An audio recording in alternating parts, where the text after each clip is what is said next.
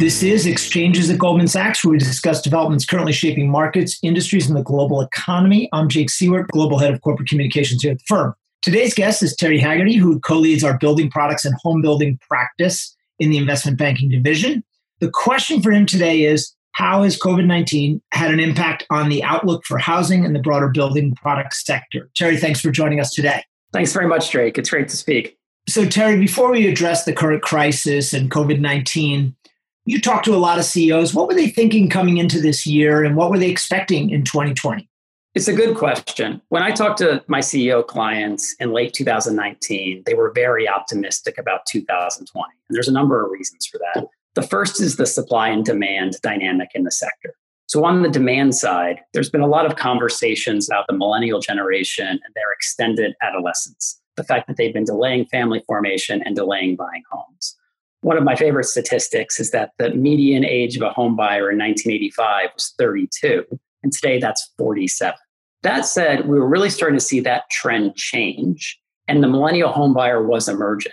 Now, this generation, which is 70 million Americans aged 20 to 40, is entering an age band where you typically see home ownership move from around 30% to more like 65%.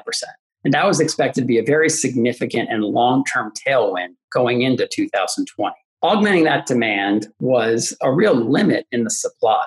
Builders have really been underbuilding homes since the financial crisis.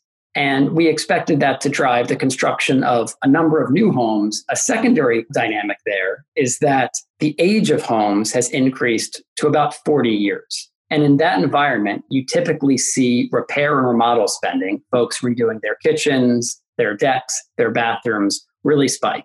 And that can be very beneficial to the building products manufacturers who sell into those end markets. Obviously, nothing is the same since the impact of COVID 19. But what's happened in this sector, particularly, and how has that outlook that you described, that optimistic outlook, changed? Sure. So, you know, COVID 19 has dramatically impacted really every end market, and construction is no different. Now, on the positive side, construction has been deemed essential in many states. That said, new homes and expensive repair and remodel expenditure are discretionary consumer products. And in an environment where the economic outlook is very uncertain, that is going to slow. We really saw the first data point illustrating this with the March new home starts, which were down 20% and what makes that particularly jarring is the fact that the first two weeks of March were actually quite positive. So we expect the April data to be worse. That said, our outlook for the sector overall, many of the demographic tailwinds I talked about at the beginning of the call are still in place. And therefore, while we expect there to be a pause in construction, COVID 19 hasn't fundamentally changed the sector. And because of that, we expect new home starts to return to 2019 levels at some point during 2021. And I would make a similar comment for the broader construction industry as well. So, um, obviously, in the equity markets, this sector has been particularly challenged. Basically, home builders are down on average about 50%. The product manufacturers are down 35%. What are investors thinking about this sector right now, and, and how are they weighing the, the equity outlook? It's a great question. And look, we are all human and we're all subject to some recency bias. And I think folks are looking at 2008 and approximating equity market performance and financial performance of the sector to be similar to what they saw then. I will say the environment is, is much different from my perspective, and it's for a couple of reasons. One is the supply and demand dynamic that I described earlier. If you remember back to 2008, the 2008 crisis was largely caused by an asset bubble and, frankly, an oversupply of housing. That's not the case today.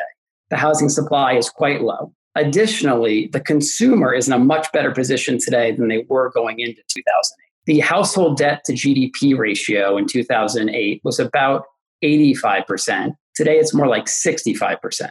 So we think that looks a lot better overall in terms of the consumer's ability to really lean in on both housing and repair and remodel spending going forward. And I think the last point, which might be the most important point, is when I look at the balance sheets and liquidity positions of my clients, both in home building and building products, it's quite strong. They, most of them still have access to the capital markets, given some of the Fed action that we've seen. And generally, they're all positioned to weather what could be a potentially a very extended downturn. So the outlook today is much different. And while folks are naturally going to look to 2008 as a comparable, I do think, at least as it relates to construction, things are much different today. So there's always in Washington talk of infrastructure bills, and they never seem to go anywhere. But the crisis seems to have given a little new impetus towards bipartisan cooperation on things that might stimulate the economy. How might an infrastructure bill help this sector? So, an infrastructure bill would, would certainly be helpful for construction overall. And I agree with you. There is bipartisan support right now for the concept. I will say an infrastructure bill is a bit complicated in terms of how you fund it, how you structure it, and what the dynamic is between more urban states and more rural states. And in an election year, particularly a very polarized election year, we think it's unlikely we see an infrastructure bill before the 2020 election. That said, we are becoming more and more optimistic that you'll see some sort of infrastructure spending bill in 2021. So the crisis has obviously put a lot of things on hold, including M&A. How are people in the sector thinking and what are they focused on given the lack of uh, deal activity? You're right. M&A has really been on pause and this has been a sector where there's been a lot of activity driven by private equity, driven by consolidation in key product categories and some of the larger, more diversified players reorienting their portfolio, whether it's via spin-offs or divestitures. And things are really on pause. And when I talk to my clients, I'd say where, where they are really focused is the safety, health, and wellness of their employee base. And I actually think this has been an underreported story. I hear this in the private conversations I have with clients. And if you read through their earnings transcripts over the past month or so, it's really the focus. I mean, a good example is Lennar, which is one of the country's largest home builders. They reported earnings on March 19th, which, if you think back to then, was really peak uncertainty in terms of the outlook of this virus. I think the S&P bottomed a few days later. And that call was, was 60% focused on their employee base. So I do think CEOs are laser focused on one, ensuring the safety of folks that are in factories that are on job sites, and two, making sure that their employees are, are ready to go if there is a recovery in the near term. So you, you mentioned private equity's experience with the sector and their renewed interest. How might that play out and change going forward? So, private equity returns in the building products space have been very strong over the past 10 years, and that's attracted more and more funds to focus on the sector. I will say, fundamental to private equity are financing markets where they can put significant leverage on businesses. And while in the current environment, the investment grade and high yield markets are very open to, to well known corporate issuers, I think it's going to take a bit more time before private equity firms can really tap the leverage markets for what I'll call more PE style financing transactions. So that I do not expect to be near term. This has been a sector that's seen a lot of activism. Given the major decline in stock prices, do you expect to see activists pick up in the, in this space? So when I talk to my clients about activism, I typically remind them that activists fundamentally first and foremost are deep value investors. So an environment where there's a lot of stock price dislocation, there is inherently more potential for activism because there's more embedded upside in those stock prices. That said, this environment is a bit different. One, activists themselves have been a bit challenged, uh, the way everyone's portfolio has been challenged in terms of performance. And two, this is a health crisis more than a, a financial crisis. And I do think there's a perception that is accurate that any sort of activist agitation against a management team in the current environment would be exceptionally tone deaf to what they're really focused on, which is liquidity and, and the safety of their employees. So while activism will certainly come in the wake of this crisis, it always does. I do not think we'll see much activism in the near term until we have more visibility in terms of when this crisis will begin to slow. So you mentioned early on that we were on the cusp of seeing a little bit of a change in millennial habits in terms of home buying. Do you expect to see any changes come out of this crisis, longer term difference in in those trends? I do. And and, and maybe again I'll point back to 2008. And in 2008 you saw a large number of Americans decide that you know maybe borrowing a bunch of money and buying a house is not the best investment. I think you may see the opposite effect this time around. And what I mean by that is there's a view that this could be the catalyst that pushes a large number of millennials out of the city centers and into the suburbs. And I do think an additional accelerant of that trend is going to be the fact that working from home has become easier and more accepted, and therefore being in a city center is less relevant. I would say the other trend I expect to see is more on the repair and the remodel side. You've got a large number of folks who are spending more time in their homes than they ever used to and they're looking around at what they don't like or what they may want to improve. So I expect a real spike in remodeling spending coming out of this crisis. If I had to pick one area of the home where that would be particularly acute, I think it's going to be the outdoor living expenditure, which was a place that was already growing a bit more than overall home repair and remodel spending. So another trend, obviously pre-crisis, was that we were seeing smart homes, more technology and innovation in the building sector in the home. Would you expect that to continue or as a result of the crisis or maybe be accelerated? I, I do think it's going to continue, and I think you're right. It could even accelerate. When you look across industrial end markets, the real ubiquitous theme we've seen over the past 20 years has been increased technology. And if you, if you look at your own car, I think that's probably the best example. How much incremental technology is in the car, more so than it was 10 years ago. One laggard has really been construction. And when I think about interesting innovation and technology around the home, it's really all sorts of different things. It, it's material replacement. So companies that are replacing traditional wood that you would use in deck or the trim of a home with more environmentally friendly, durable materials. It's in home technologies. One of my favorites is electrochromic windows, which are windows that automatically change in tint which dramatically changes the experience of the home in terms of lighting. You don't need blinds and that sort of thing. And it also changes just the energy efficiency of a home. And then lastly, you're seeing changes in the way that homes are actually built. So taking more of the construction, moving it off site, making it more efficient, taking some of the labor out of it. I think you're going to see that trend really emerge. You know, you you brought up something interesting and, and more specific, which was the connected home.